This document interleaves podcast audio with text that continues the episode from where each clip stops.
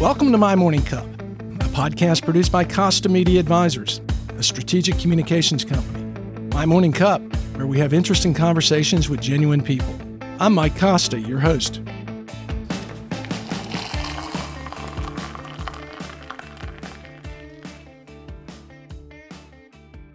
My guest this week is DeJuan Jordan.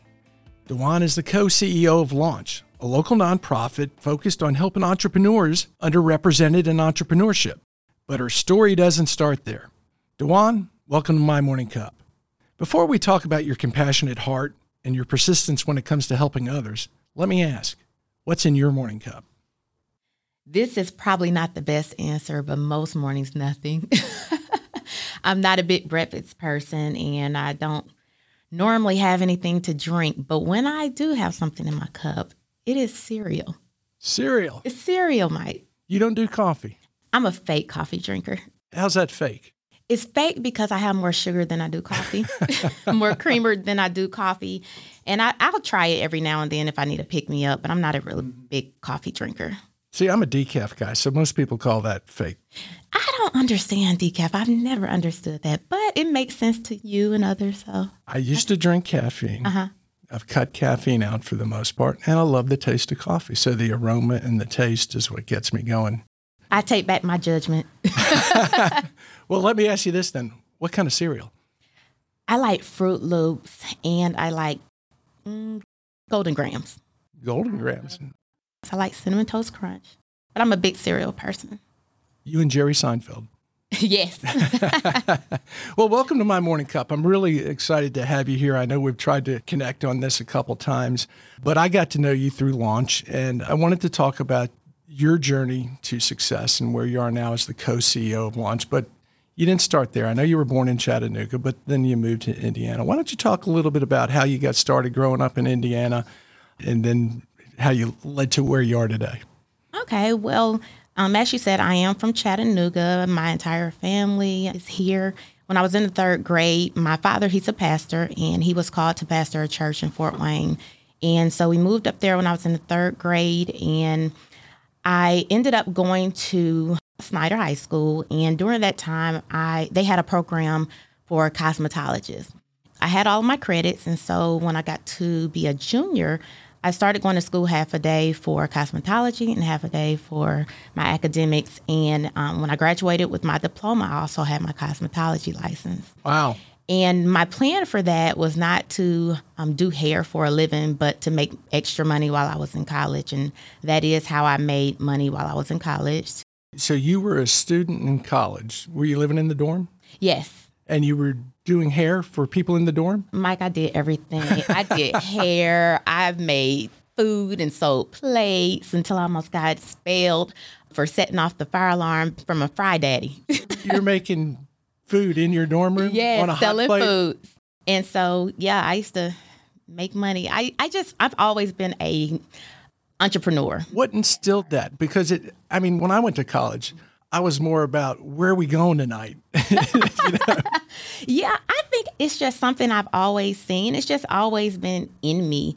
Um, when I was in high school, I'm actually going to release a book soon. And I have a chapter in there that talks about this. When I was in high school, I started a candy store. And it was so successful that the school store started losing money. So you were the competition. I was the competition, and the competition almost got me kicked out of school.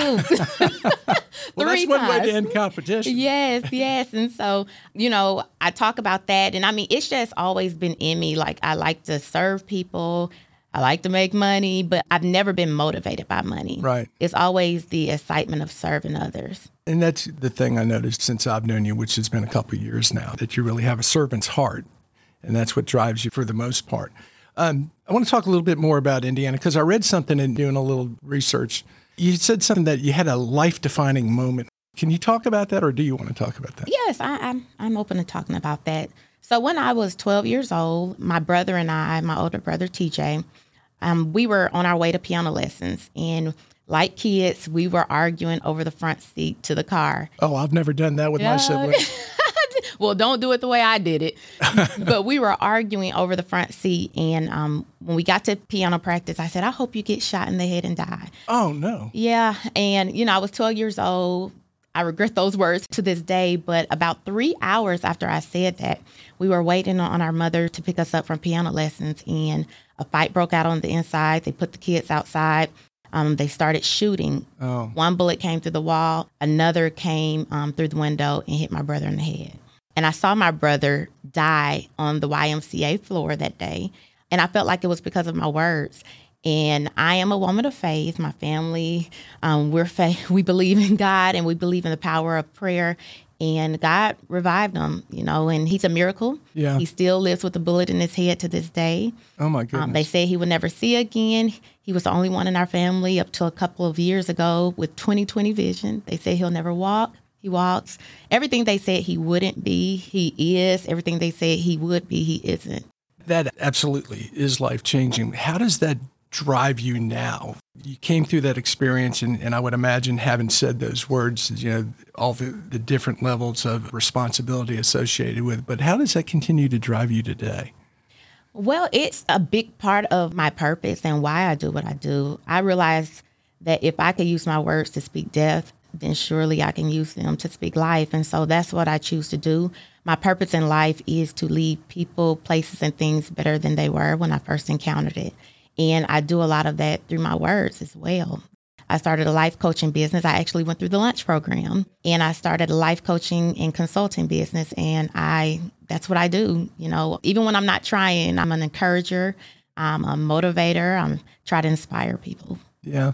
So you're in Indiana, and obviously uh, through this event, but then you go to school at the University of Indiana. You got your BA in criminal justice. Then you got your master's at Indiana Wesleyan. Talk through that path through your high school on up through there. I know you were selling stuff in, in your dorm room. doing, doing hair. So when I went to Indiana University, my goal was to study to be an attorney, and they didn't have a pre law program. And so I ended up taking psychology.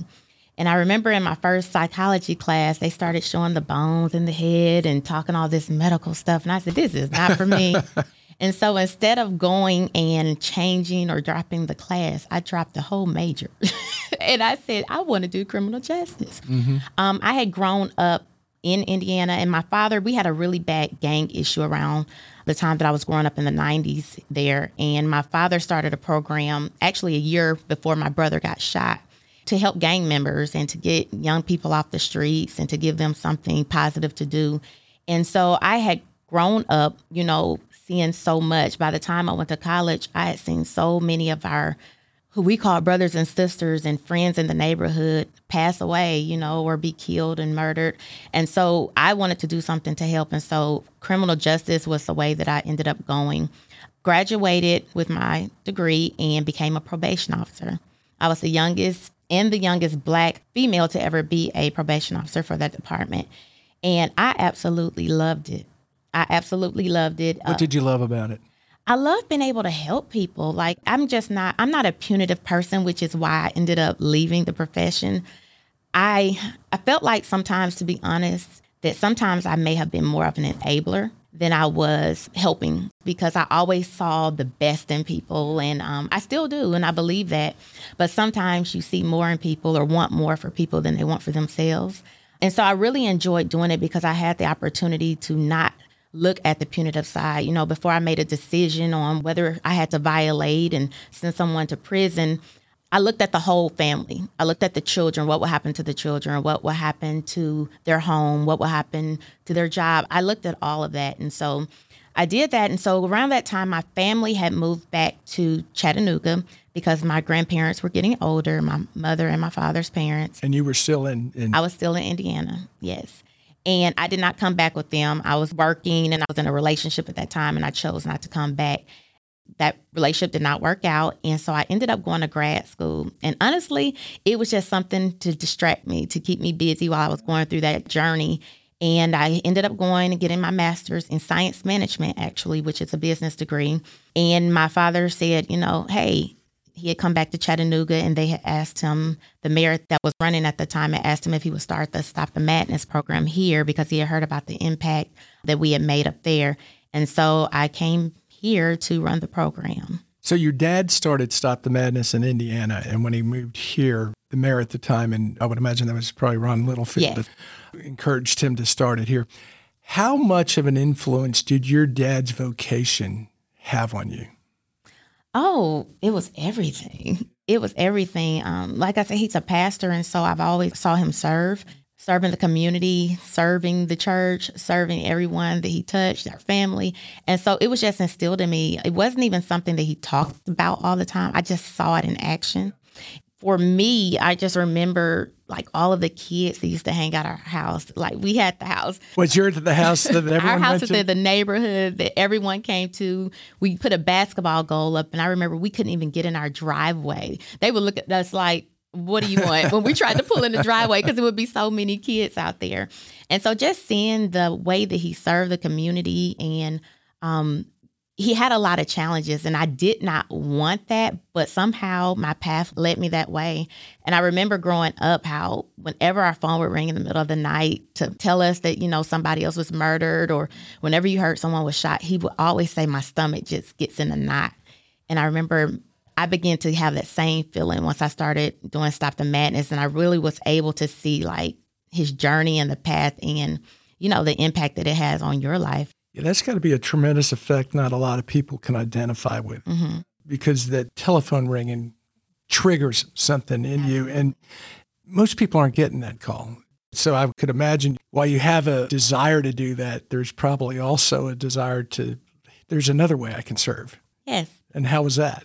Well, I serve wherever I can. Wherever there's a need, I just naturally, you know, divert to that direction. So I left Stop the Madness. While I transitioned out, I did not want to leave. I thought I would be doing it for the rest of my life. I really did. And um, God just started saying, you know, it's time to do something else and moving me in a different direction. And I didn't want to do it. And He made it so uncomfortable for me until I didn't have a choice. and so I went through the Launch program, started the business, and I was helping people through the life coaching. And people were coming to me for business when I didn't want to be in the business scene. I want to be in the life coaching. But when I realized like how many people still needed assistance, and I realized that most people coming to me for business, the issue wasn't even business. It had something to do with life. Yeah. They all kind of go together. So what year did you come back? 2006? Yes, December 2006. And when you decided to come back, you decided, you know what, I've got an entrepreneurial spirit. I'm going to go through the launch program, or how did all that come about? Well, stop the madness. Uh, so you came back yeah, to I came back to run that program. okay, and how long did that go? I did that for over 10 years, over 10 years before I transitioned out. Um, and once I transitioned out, I started that business. Um, Hal came to me and Hal Bowling. Hal Bowling. He asked me if I would come and work as a director of business support. And I said no. I said no in the beginning. I think you've told Hal no a couple times on a few things. Yes, but I was so glad that, you know, my no eventually turned into a yes. Yeah. And it was many reasons that I said no. Some was fear. In the beginning, it was no because I had worked for myself for so long and I didn't want to work for anybody. And I also, I really believed in my business. That was the time that online coaching was coming into play. A lot of people weren't doing it. And I thought I was going to be a millionaire, Mike. I mm-hmm. did in like a week because everybody on social media was becoming millionaires. At least that's the way it looks on social least that's media, what they say. Yeah. And it did work out that way. And so I ended up doing the director of business support part time. And then five months later, the pandemic hit. And I remember getting calls and people who were desperate trying to save their businesses. And I said, you know what? I'm I'm at home. And all of these people, I'm working full time anyway. All of these people need assistance and getting resources out there to them. And I went full time and I haven't looked back. What was it he said, or what was it that changed in your life that you finally said, okay, I want to do this? Well, first of all, I wasn't making any money. Let's just be honest. I wasn't making much money. And um, I made up my mind that I'm going to start doing things that scare me. And I started thinking about all of the things that I was afraid of or I was uncomfortable with that I did. And once I did it, it was like became easy. And I remember when I was thinking about that, I was like, you know, can I do this? Am I the one for the job? Challenge yourself. Yes, and um, I I decided I'm going to do it. I'm going to step out on faith. I'm going to step out even in the midst of my fear, and I'm going to try this. What a bold way to be. I admire that. I mean, I'm a chicken. I'm going to do the things I know. yeah. And most people are that way. I was that way, but I've been doing it so much more since I did that. And um, it's so many challenges that I've taken on, so many things I've said yes to that I normally would say no to since I started that path of doing it afraid. So, besides launch, what's an example of something that you took on that scared you, but you knew you had to challenge yourself and go ahead and do it? Last year, there was a thing that kept popping up on Instagram, and it was an ad, and I kept seeing it for the Great American Speak Off which is put on by Pete Vargas and Grant Cardone. And it's like a American Idol, but it's for speakers. And it kept popping up and I would look at it and I would scroll on past it and something kept just saying, try it, try it. And I applied and I said, you know what? If they pick me, then, you know, I'll go. And it ended up being where you could pay um, money to make sure you guarantee yourself an audition. And so I went to Atlanta by myself and um, I auditioned and I did not make it. And so they had another virtual session a couple weeks later. And so I applied for that and I said, I'm not paying to guarantee an audition. If I get on here and get on and get an interview, I'll do it. And so I had an interview and I auditioned for it and I ended up making it to the second round but they didn't pick me. And so they told the people who didn't get to audition that they could submit a video, you know, if um, they didn't get a chance to audition the second time. And I said, you know what? I'm going to submit it anyway. Good for you. What are they going to do? Tell me no again? and I submitted it and I got a call back saying, we would like you to come compete in Miami for the semifinals. And I was terrified, Mike. Yeah. I was terrified. I mean, I was standing next to people who speak on a daily basis like professionally. speakers are part of a speakers bureau. Yes. And so that was very challenging for me. But literally, when I opened up my mind and said, you know, just try it and do it afraid, like so many doors opened up for me. Yeah. Did you ever have a fear of public speaking like most people do, or is that something that you were always comfortable with? It's not something I've always been comfortable with. And even now, I'm not fully comfortable with it. I do a lot of speaking. I enjoy speaking only because of the impact that I can make on people through my message and my story. When I was a little girl, I had a speech impediment. I have had and have a lisp. I always felt different. I would get pulled out of class to go take speech lessons. And I remember just sitting there for like an hour, it seemed, just doing oh, the S sound. Yeah. while other kids are playing. And I'm like, come get me during math. Don't pull me out recess. and so I just remember, um, you know, that. And I think that that started it because I don't even think I realized I had a speech impediment at that time. Well, how would you know? Because it, yeah. it's the way you spoke. Yeah, and so that's something that's always stuck with me. Even now, I'm very cognizant when I'm speaking to slow down so that it doesn't show. Go back a little bit on that. So you're a young girl and you're being pulled out of class to do speech lessons. How does that affect you as a kid in terms of self confidence? Because particularly like now with President Biden, there's a lot of emphasis on speech impediments and how he overcame his. How does that affect you as a kid? Did it make you feel different or? You know what? It did, but it wasn't even primarily that the school that I went to, my mom was a teacher there, and my brother and I and one other kid was only three black kids in the whole school and it was K through 12. And so I already felt different. Yeah. you know, I already stood out. And so then pulling me out of class, and I honestly just had this revelation the other day. I've been going through some some self-reflection, Mike. But um, you know, I already felt different because of that. And now I'm being pulled out of class. It was different because at home and in the life that I was living outside of school, people thought it was cute, you know, a little kid with yeah. a lisp. And then when I was in school, it's like, okay, maybe this isn't so cool. So I think that it wasn't always a speech piece when I was younger. It was that and then a culmination of things over the years that, you know, kind of messed with my confidence. Yeah, I would imagine being one of three African American kids in a K through 12. Yeah. That would have a huge effect on you. So with those effects, how did you build your self confidence and your attitude to do these things you've done? Because you could have very easily just sat back and said, you know what, I'm not going to tackle this. I'm going to blend in. Yeah. So I try to live my life and use my past experiences as stepping stones. I feel like so many people go through life and you have one experience and then you move to the next, whether it's good or bad. And we never take the time to look back and say, what was I supposed to learn from that job? What was I supposed to learn from that relationship? What was I supposed to learn from that experience? And so I am very intentional on looking at every experience in my life, small and big, and saying, what was I supposed to learn from that. And so I try to use those lessons in order to help me to build my confidence that if you can do that, then you can do this. If you can get through that, then you can get through this. And so I would say it's really going back and looking at my experiences and taking those lessons and using them as stepping stones. How often do you look back and evaluate those things? And is that something you consciously do, or do you just take time? Consciously, yes. And now it's become a part of who I am. You know, before it was more so intentional.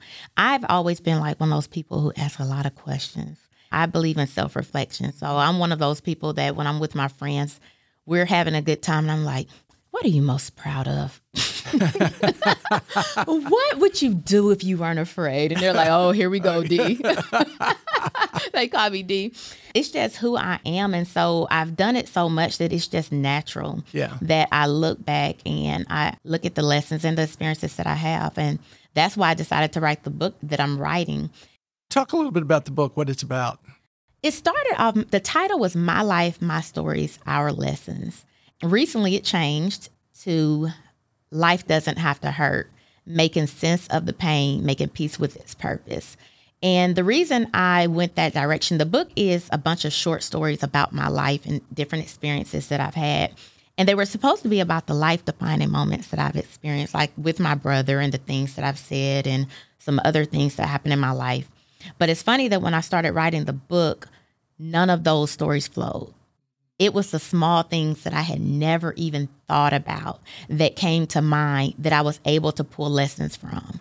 And those came to mind because you were in the process of a book. It wasn't something that you just thought about. Yes, it triggered it. And I mean, it was simple things like I have a book called Comfortable in the Dark, and it talks about how my electricity started um, flickering. And I didn't take the time to figure out why is the light flickering and call an electrician. And so it did that until it went out and so when it went out, instead of calling an electrician, then because I was too busy, I put a lamp in the bathroom and I would take a shower with my phone flashlight, you know, because I didn't want to take the time to call an electrician. My life was just so busy.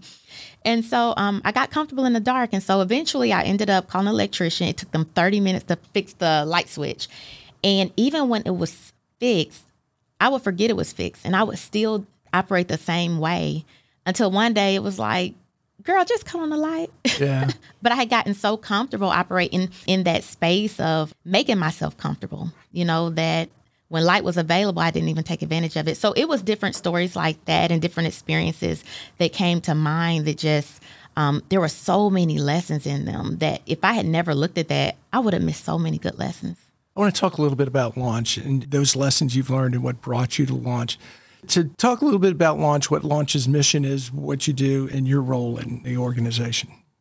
Yes, our mission for Launch is to help individuals who have a dream to be able to realize that no matter where you come from, we believe that a dream is not just for an elite few, it's for anybody with a dream. And so we aim to empower communities and individuals through entrepreneurship.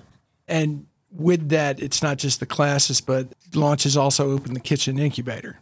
Yes. We have the kitchen incubator is 10,000 square feet of commercial kitchen space.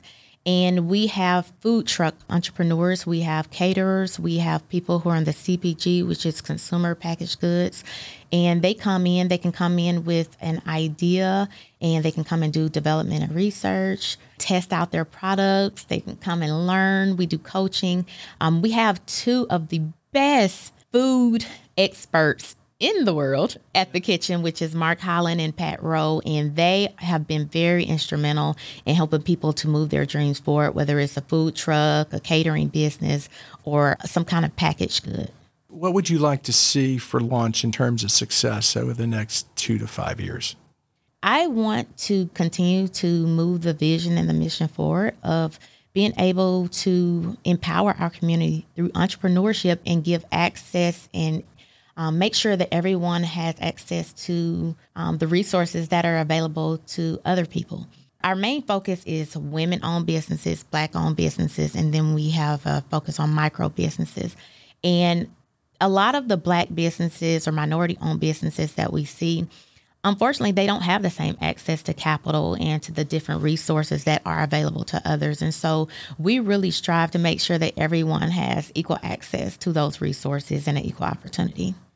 It's interesting you said that because a couple weeks ago I talked to Brian Elrod, who is at Text Request and, and started a couple other businesses, but he worked in corporate America for 15 years. And he said something really interesting. He said, At that time, I could not afford to be an entrepreneur. And I thought that was an interesting way to put it because Chattanooga has become very known as an entrepreneur incubator at this time. But there's different communities. There's those entrepreneurs who have that, whether it's financial resources, whether it's legacy, whether it's institutional knowledge to become an entrepreneur. Not everyone has that available to them. A lot of people have great ideas but don't know where to start, don't know how to start, don't know how to raise money or finance it themselves, or don't know that when they do raise money that people are either going to want them to pay it back or have an equity position in their company. But Launch fills that gap. A uh, couple more questions for you. Who are some of the recognizable launch graduates that you can point to and say, we helped this person out? There's so many, but I'm going to say a couple that are very well known. Ella Livingston, Ella Livingston, she started out through Launch. Um, she was a Launch graduate. You have Kenyatta Ashford with Neutral Ground, and he actually was in my class. Was he really? Yes, we went through the same cohort. And to really see his progress from where he started, I'm just amazed. It's very inspiring. Ella is amazing. Her chocolate, Coco Asante, I don't think I said the name of her business. Tasha Taylor with NOLA Girls Gumbo. Mm-hmm. She's one of our upcoming entrepreneurs as well. And she's from New Orleans and she has an amazing, amazing business. That's got to give you a sense of fulfillment that you're along that journey with them. Absolutely. I got a couple more things I want to touch on with you. One of the other things I read that um, you said, and I want to tie this into something you've got coming up in November, is that uh, the power of words are very important you mentioned words earlier. Talk about that a little bit in terms of what words mean to you and why they're so powerful. Yes, words are everything. Words have the ability to um, build someone up or tear someone down. They have the ability to speak death yeah. or speak life into people. And so I am very intentional with my words. You know, I'm not perfect. I still say things sometimes that I'm like, oh, don't speak that. even if it's about myself, you know. So I believe in affirmations. I believe in speaking life. And I believe that, I mean, we have to make a decision on how we're going to use our words. I believe that each one of us come to life with a word bank that we're given by God. And none of us know how many words are in our word bank. So I think that you have to choose your words wisely because you never know how many words you have left. And so if you were to be told tomorrow that, you know, tomorrow's your last day, like what would you speak? What would you say to people? What would you say to yourself? Like, how would you use your words? And so I really believe that we just have to be more intentional. Most people who have low confidence, most people who have had bad experiences, sometimes it didn't have anything to do with anything physical someone did to them. It goes back to something someone said to them. Yeah. They broke them down or built them up. That's a powerful message. And I don't know what your talk is going to be in November, but you've got a TED talk coming up in November. So are words and the power of words going to be part of that? If you can give us a sneak peek. Yes, that is a big part of it. The topic is awakening. Do they define the topic? Yes, they do. They tell you what the topic is, but that's all they say. And it's funny that that was the topic because I've had a huge awakening, several awakenings over the last couple of years so I'm ready. I'm going to talk about um, the power of your words. That's a big part of it. But the biggest part of it is talking about how to use your experiences to find your purpose. And you do that through some kind of awakening. Most times, when people have an awakening, something major happens, a crisis to bring something to light, to open their eyes. And so I think it just goes right back to looking at those experiences and finding those lessons. So when you were a young kid growing up in Indiana, you did not look into the future and say, this is what I want to do. But it seems to me in talking to you that everything you've done along the path has led you right here. Yes. I wasn't very intentional when I was younger. Honestly, I I just went with the flow. You know, when I graduated, it wasn't like, oh, I want to go to college. It was like just a known thing. Like you graduate, you go to college. to college. I mean, that was the expectation. And so I never was very intentional. Um, I think that I lived a lot of my life in the beginning striving for something. You know, I was striving to get the degree. Then I was striving to get a good job. Then I was striving for this, striving for that. But then it came to a certain point of my life where it was like, okay, I have the degrees. I've had the good jobs. I've had success, but I want more meaning in life. I'm something is missing, and it was purpose. And when I was able to identify my purpose, I thought that a lot of the things that I had done in life were isolated events, and that's how I looked at them. But I was able to start connecting the dots like, oh, I experienced that because it's helping me here or I had to go through that and it wasn't for me, it was for somebody else. And I, I truly believe that the, everything that we go through is meant to help somebody else in the future. You know, it's not just about us. Yes, it helps to build us up, it helps to teach us. We learn from those things. But I think that during our path and on our path and our journey in life, those lessons, especially the major ones, are going to be used to help somebody else. That's such a great way to put that. I appreciate you verbalizing that for me. Uh, last question for you, and you were talking about as you were growing up, and I want to take you back a bit. Think about this question for a minute. What would you tell your 25 year old self is really important for a happy life? I would say to make decisions for your future and your tomorrow, not just for today.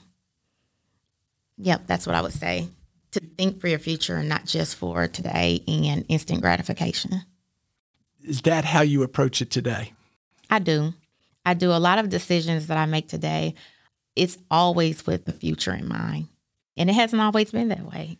And something you said earlier when we were talking about decisions, they have a ripple effect. The decision just doesn't affect you, it affects everything around you. Absolutely. Once you throw a rock in the pond, you cannot tell the waves how to ripple. you know, you throw it out there and it does what it does. And so that's the same with the words, you know, same with the words, same with decisions. I live by this thing called the 555.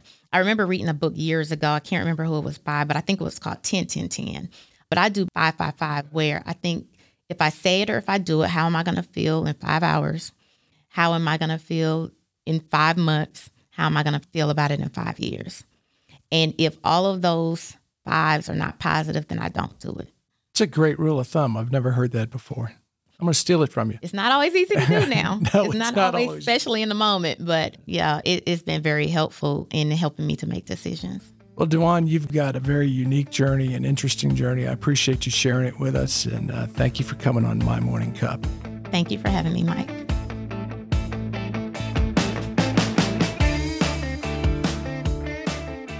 Thanks for listening to My Morning Cup, a podcast by Costa Media Advisors.